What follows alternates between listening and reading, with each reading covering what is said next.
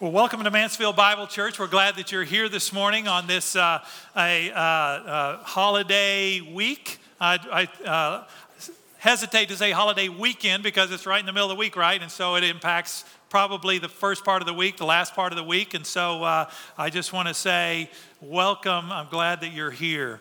Um, as we continue this series about honoring others, I call it a life of sacrifice, but as we honor others, We've talked about this idea of honoring. We started out in Memorial Day, or actually with our student recognition service, and we recognize our seniors as they graduate among us and, and recognize our students in the ministry that God's doing there. And then we honored those who had uh, died for our country and, on Memorial Day, and we thought about this, this whole idea of honoring them and honoring their sacrifice that they made for you and me, that we'd have the freedoms that we have. And then we honored our mothers, and then we talked about honoring the Lord, and then honoring our fathers. And as I was thinking about all this idea of honoring, there's something that has to happen in this process. There's something that has to kind of go away. And that is, we have to get over ourselves. That really hit me this week as I thought about the fact that in order to honor other people, I have to get over myself. I have to get over me. I have to get over focus on me. And everything kind of pushes me in the direction of focus on me, right? Up on you. We have social media. What do we post?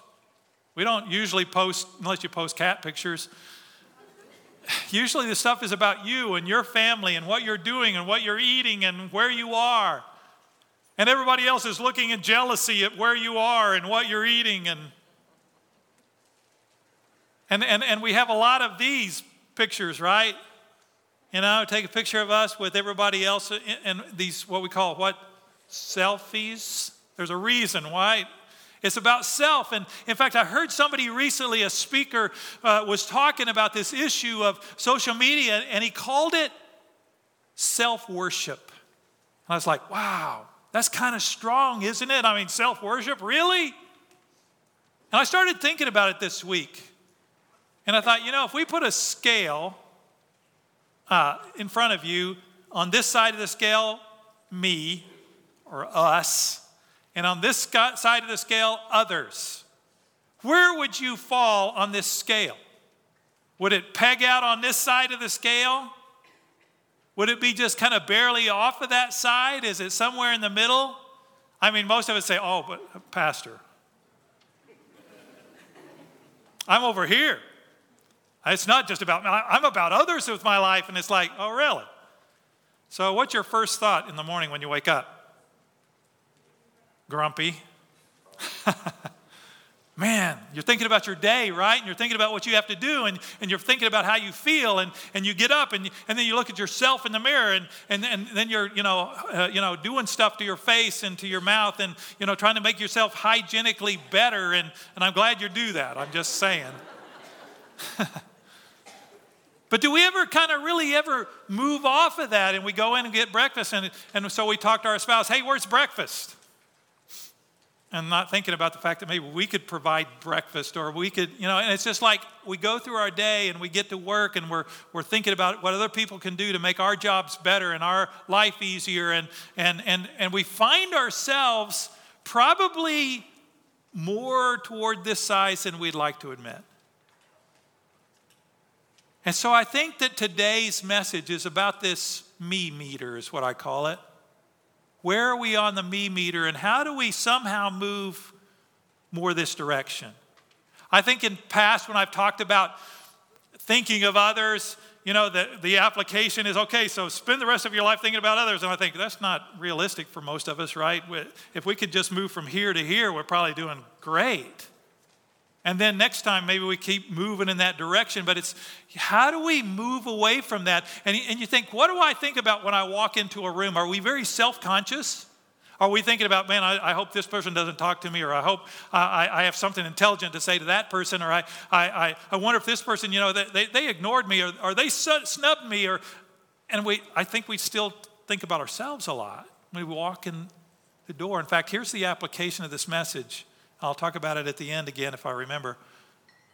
And that is every time you walk through a door frame, Every door frame you walk through, I want you to ask yourself one question. And that is, what can I do for the people or the person on the other side of that door? That'll change you. That'll completely change you. Because I think that when we typically walk through a door frame, we're thinking about what can they do for me or what uh, uh, we're self-conscious or whatever, and it's still about us. I think if we begin to think when we walk through every single door frame, whether it's at work or whether it's at somebody else's house or whether wherever it is, I think it'll change us. I think we'll be more confident when we walk through that door frame thinking, God, who is the person that you want me to touch today? Who is it the one that you want me to ask uh, and help today? And I'm not going to walk through the door frame going, ta da, here I am. I'm going to walk through the doorframe saying, ah, there you are. There's the person I was supposed to minister to. And so I, I think that as we think about this issue of honoring others, I think we've got to get over ourselves. And then the question is, well, how do I do that? In fact, uh, in Proverbs, it tells us that we, I shared this verse last week. It is not good to eat much honey, because that'll give you a tummy ache, right? Nor is it honorable to seek one's own honor. And so we are not supposed to seek our own honor. In this whole series on honoring others, we've got the one anti honor message, right? This one anti honor. We're not honoring ourselves. We don't go into a place honoring ourselves. Uh, we let other people, if there's going to be any honoring happening, it needs to be other people honoring us.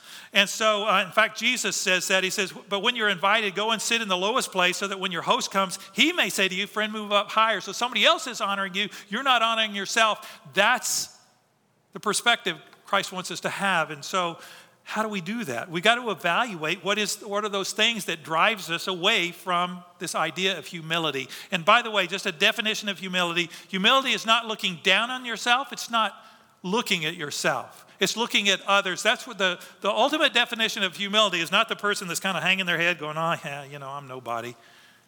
No, the person that's the most humble is the one who just doesn't talk about themselves, doesn't make life about themselves, that makes life about you. The most humble person is the one asking you questions and, and, and, you, and they engage you in conversation. You go away going, That is a great person. And then you realize they didn't say anything about themselves. I know nothing about them except that they asked questions and they engaged me in conversation. They got me to talking. And you realize, wow, that's incredible a very selfless conversation rather than a selfish one. And so I think what drives me away from humility, and one of the things that I thought, I was trying to think of things that drive me away from this humble lifestyle, because if we get into this passage, we're going to talk about humility. What are the things that drive me away from it? I think one of those things, and it's kind of an interesting, it was a statement that came to mind. I had to think about it and process it. And here's the statement I'm going to just throw it out there just be yourself. Well, what if I'm a jerk? Just be yourself. Okay.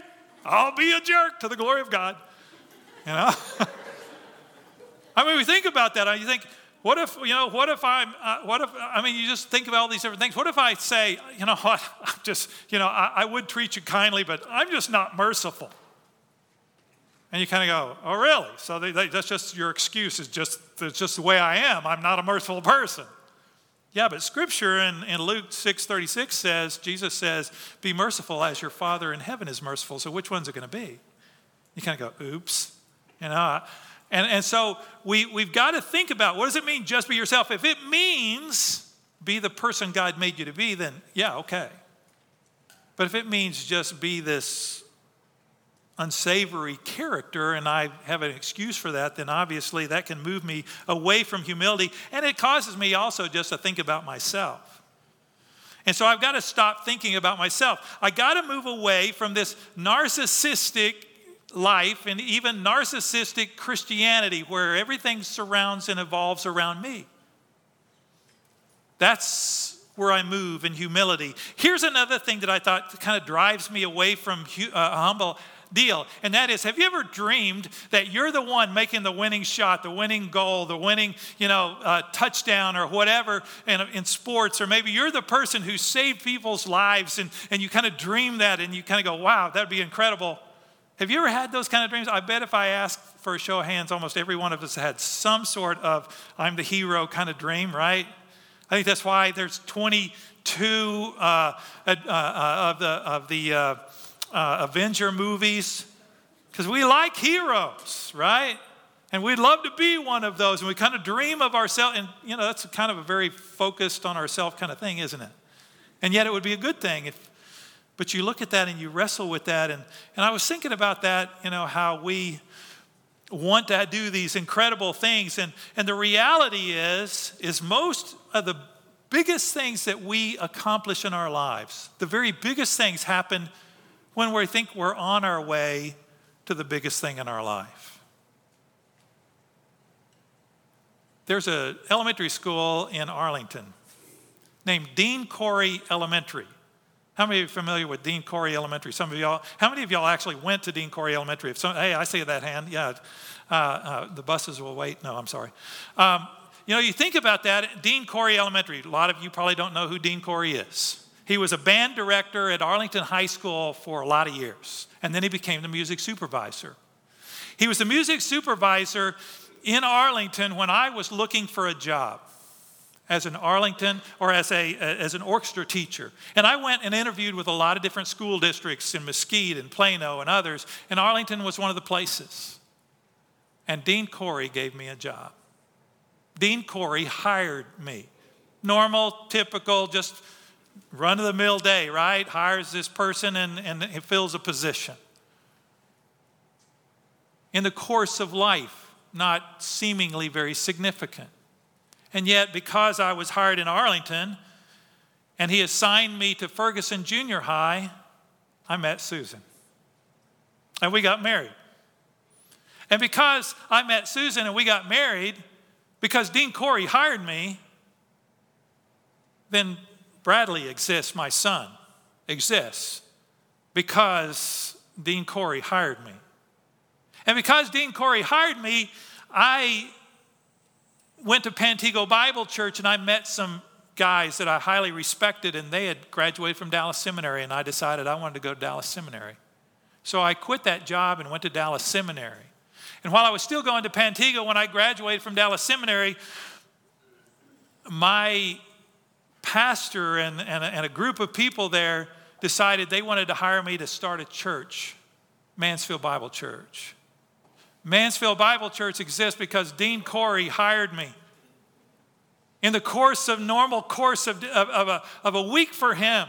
And it was transforming in so many different ways. And we think some of the most significant things we do happen while we're on the way to what we think are the significant things we're going to do with our life. The hero events, which never seem to really materialize as much as we think they're going to. And sometimes God pulls back the curtain and lets us see here's what I'm doing. And we go, oh, wow, not at all what I thought. God wants to use us in a mighty way, but it's not going to be when we're trying to look for those hero events. It's when we just simply abide in Christ. That's what he says is going to produce much. It says, Abide in me, and you'll bear much fruit. Just a normal course of our Christian lives while we're loving on people, while we're being kind to people, while we're reaching out to people, while we're sharing our faith. Lives are transformed all around us and we don't even realize it.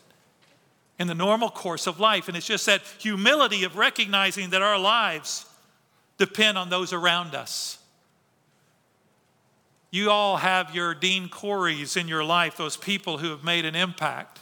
And I remember last week we talked about honoring those, and you stand on the shoulders. We stand on the shoulders of those around us. We stand on the shoulders of way more than we think.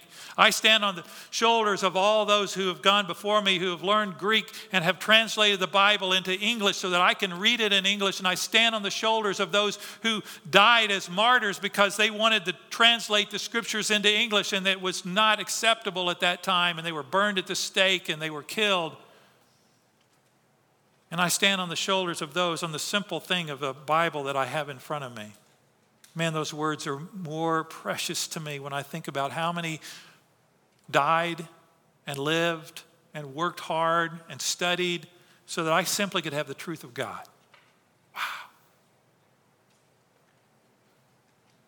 And so when we think about this issue of humility, we've got to move away from self Move away from, the, from those who take and don't give. Move away from those who try to control those around us. Move away from trying to manipulate people because of my own fears. The, to move away from those uh, being unaware of those around me. Texting on your phone whenever you're sitting at a traffic light and hearing that eh, because the light changed a couple of minutes ago, right? That we are aware of people when we're standing and blocking a hallway I mean, just being aware of what God is doing in and around us. Moving towards humility by not just choosing to work alone, but to work with other people. Our technology kind of moves us to isolation. We used to have more people around us whenever we were working, and now it's, it's, you can do a lot of what you do on your computer in the confines of your own home or at a different location. And so you think about how all those things move us away from a truly humble lifestyle.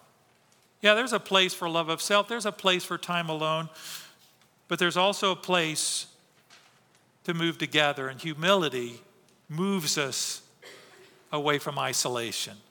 I want us to look at this passage together in Philippians chapter 2, a great passage on humility, on others central. We're going to read the first four verses. Philippians 2 1 to 4 says, So if there is any encouragement in Christ, any comfort from love, any participation in the Spirit, if any affection and sympathy, complete my joy by being of the same mind, having the same love, being in full accord and of one mind. Do nothing from selfish ambition or conceit but in humility count others more significant than yourselves. Let each of you not uh, look not only to his own interest, but also to the interests of others. So, as we start in this passage, one of the things that you'll note is the very uh, early on, the word if is in the passage. The word if. The word if in the Greek, in, in the English, you don't know what the mind of the author is. If conditional, if probability, if I agree with it, if don't agree with it, I mean, we don't know.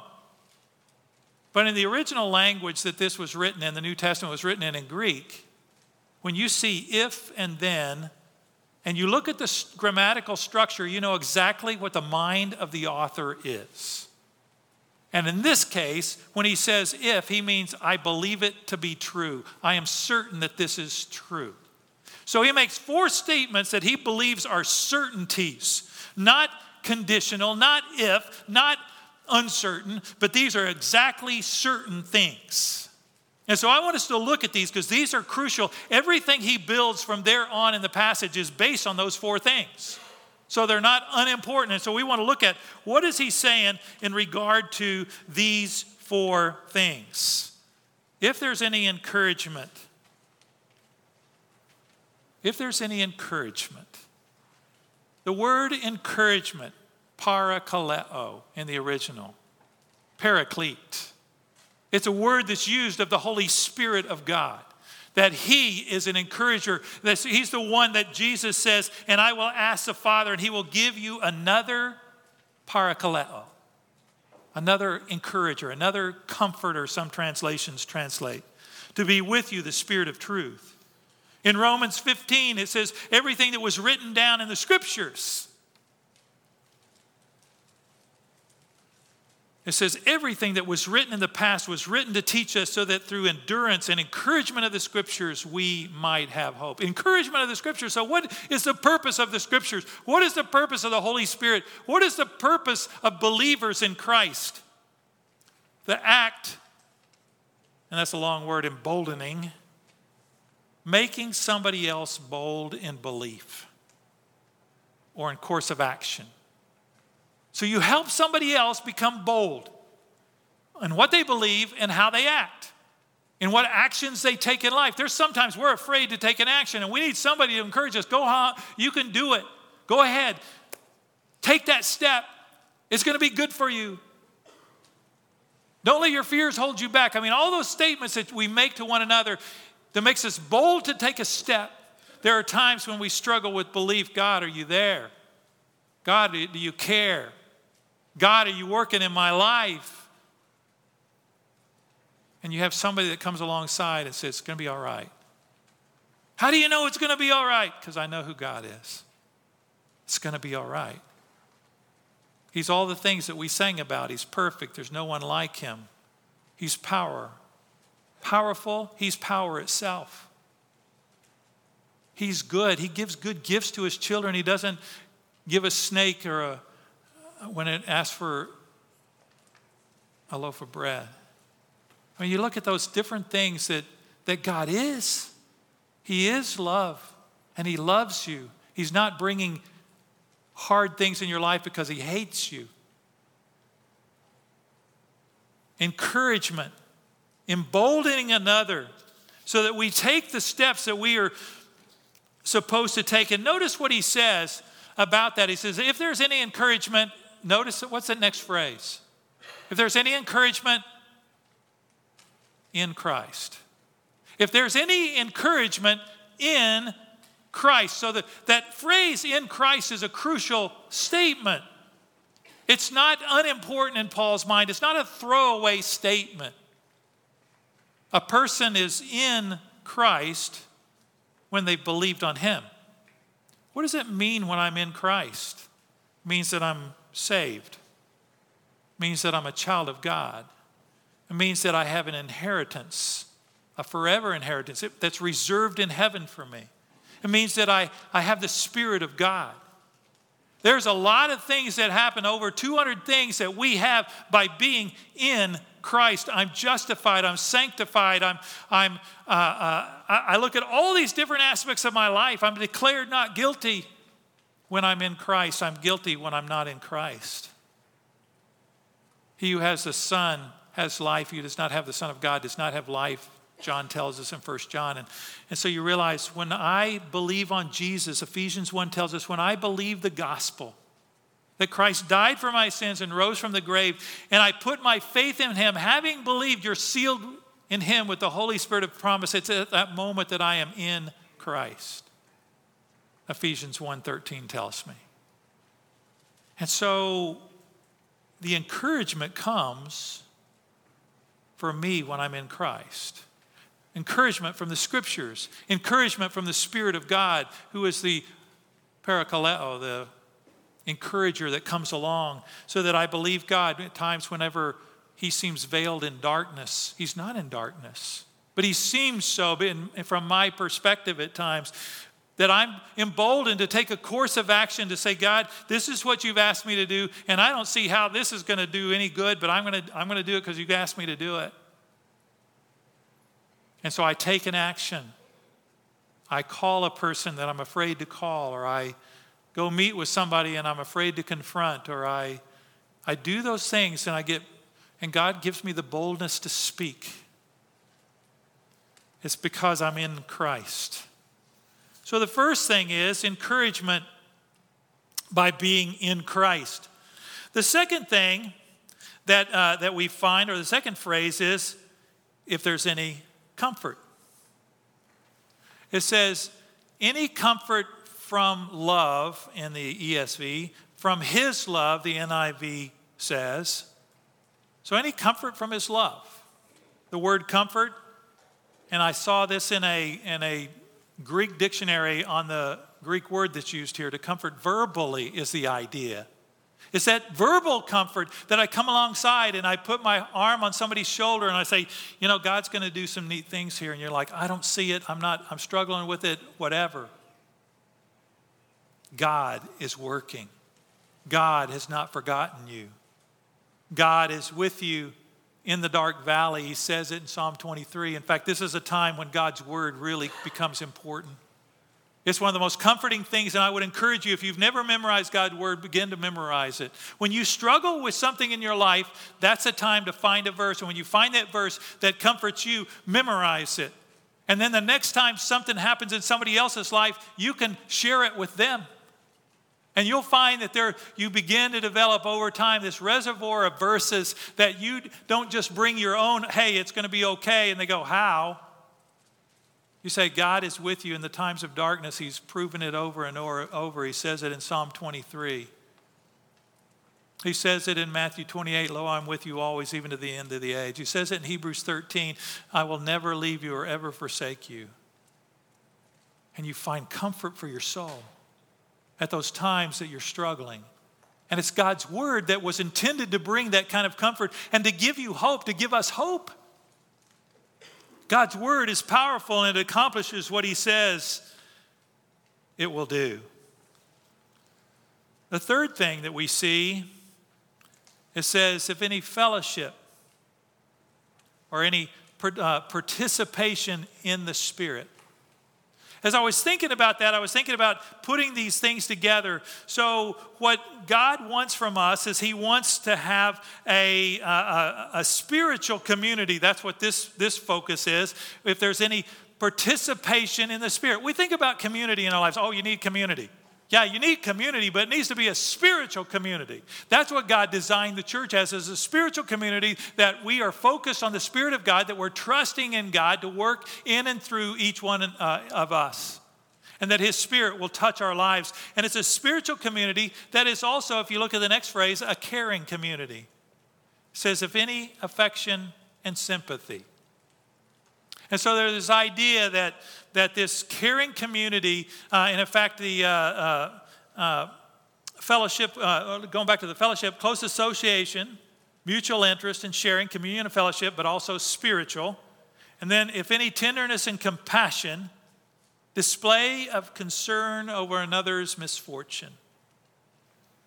So it's a caring community, it's a spiritual community, it's one that is verbal, and it's designed is to help us to believe God and to act. And so you look at that and you think that's what he's talking about here is this caring spiritual community that speaks to one another the word of God and that trust in the spirit of God to work in and among us that we will act in the direction that he wants us to go and that we will believe God that we will do just what we said I will trust I will trust I will trust. That's a choice. You notice that in that song? I will trust. It doesn't say, oh, trust is just going to happen in my life. No, I will trust. I choose to trust even when things seem dark. I trust you because I know you're good, even though I can't see how it's working out in this life at this point. And I'm going to trust you. I'm going to trust that you are good.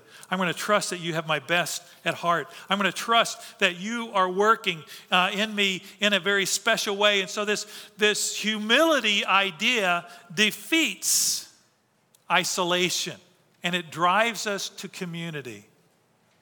And when we're in community, we think spiritual, that I want to have a spiritual impact on those around me. It also defeats narcissism because I'm no longer thinking about myself. The very next verses uh, uh, say, um, uh, in verse uh, 3 do nothing from selfish ambition or conceit. So it's not about me. When I look at the, the me meter, it's not pegging out on the me side, it's, it's moving closer toward the other side because I'm choosing not to have my ambition, not to have my agenda. It's real easy to go into a meeting thinking, I got this agenda and I want it to be accomplished. And I want everybody else to sign off on it. So we kind of pressure people, and then when they don't do it, then we get angry at them. And that can happen at work, it can happen at church, it can happen in so many different arenas because we have our own agenda and it's, it's not a spoken agenda and we expect everybody else to buy in instead of talking through it with the people that we're with and working together as a team and, and, and giving our idea. And there's times where I feel like I've laid my idea out there on the table. It's just this little precious thing that you think, this is my idea, I love this idea, and then you set it out there.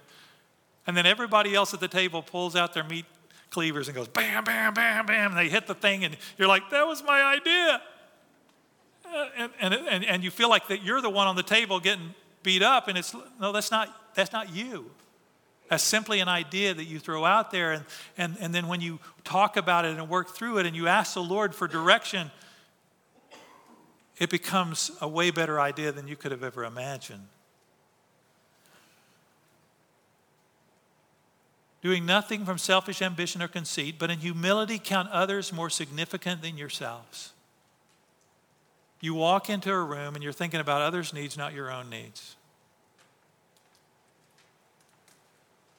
You're focused on them.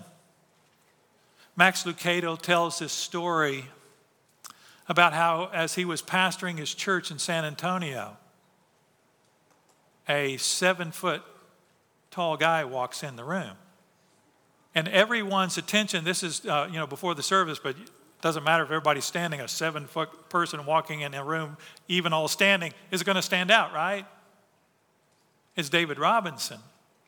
He'd been a player for the San Antonio Spurs, and he, he walks in the room. And guess what happens to the room? It becomes alive with this buzz of activity, and people are getting their phones out and they say, Hey, can we get a picture together? And, and hey, can you sign this? And, and they're all, all about David Robinson, right?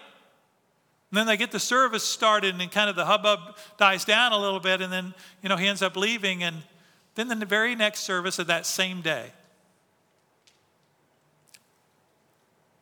A homeless person walks in, doesn't smell all that great, doesn't look all that great, sits down in the service.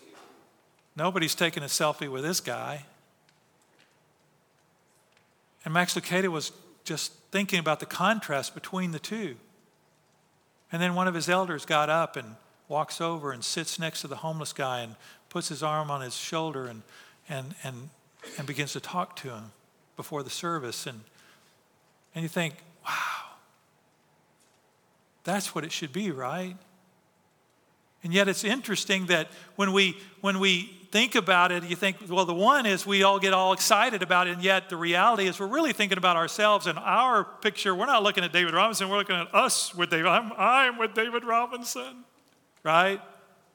or your favorite, you know, player, you put that in the, and you just think, I'm with them, I'm getting my picture next to somebody famous. But then I think about how so many times, so many days, all of us walk in a room, and you may not know one another.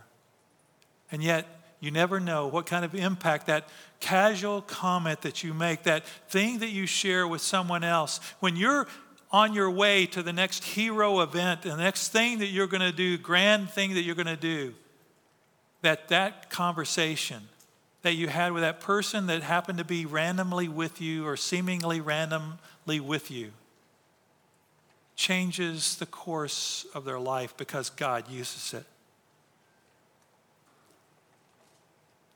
I think about that and I think we need to my hope is is that today on the me meter, wherever you fit on that continuum, that you take a step toward others. And my application that I encourage you to take is when you walk through every door frame, think about that God has somebody there on the other side for you to minister to them. And ask yourself the question what can I give to that person? Father, we come before you this morning and we thank you that you have placed people in our lives, people that you want us to minister to. And we, we think about those who minister to us, but you have people that you want us, you have a divine appointment that you want us to make an impact on their life. And it can be life changing. It can be something that completely changes the course and direction of their lives. And it's somebody that most likely somebody's been praying for. They've been praying that they would grow in Christ or that their marriage would make it or that, that they, would, they would grow in a way that helps them to understand who you are. That they would come to faith in Jesus. Father, you want to use the likes of us. Help us to be willing. Help us not only to be willing vessels, but those who would take the initiative with boldness to verbalize comfort found in your word and in the Spirit, to embolden faith and action. Help us, Lord, as we grow in our understanding of how to go about that. Help us to change the me meter and that we're not as self focused as when we came in here today.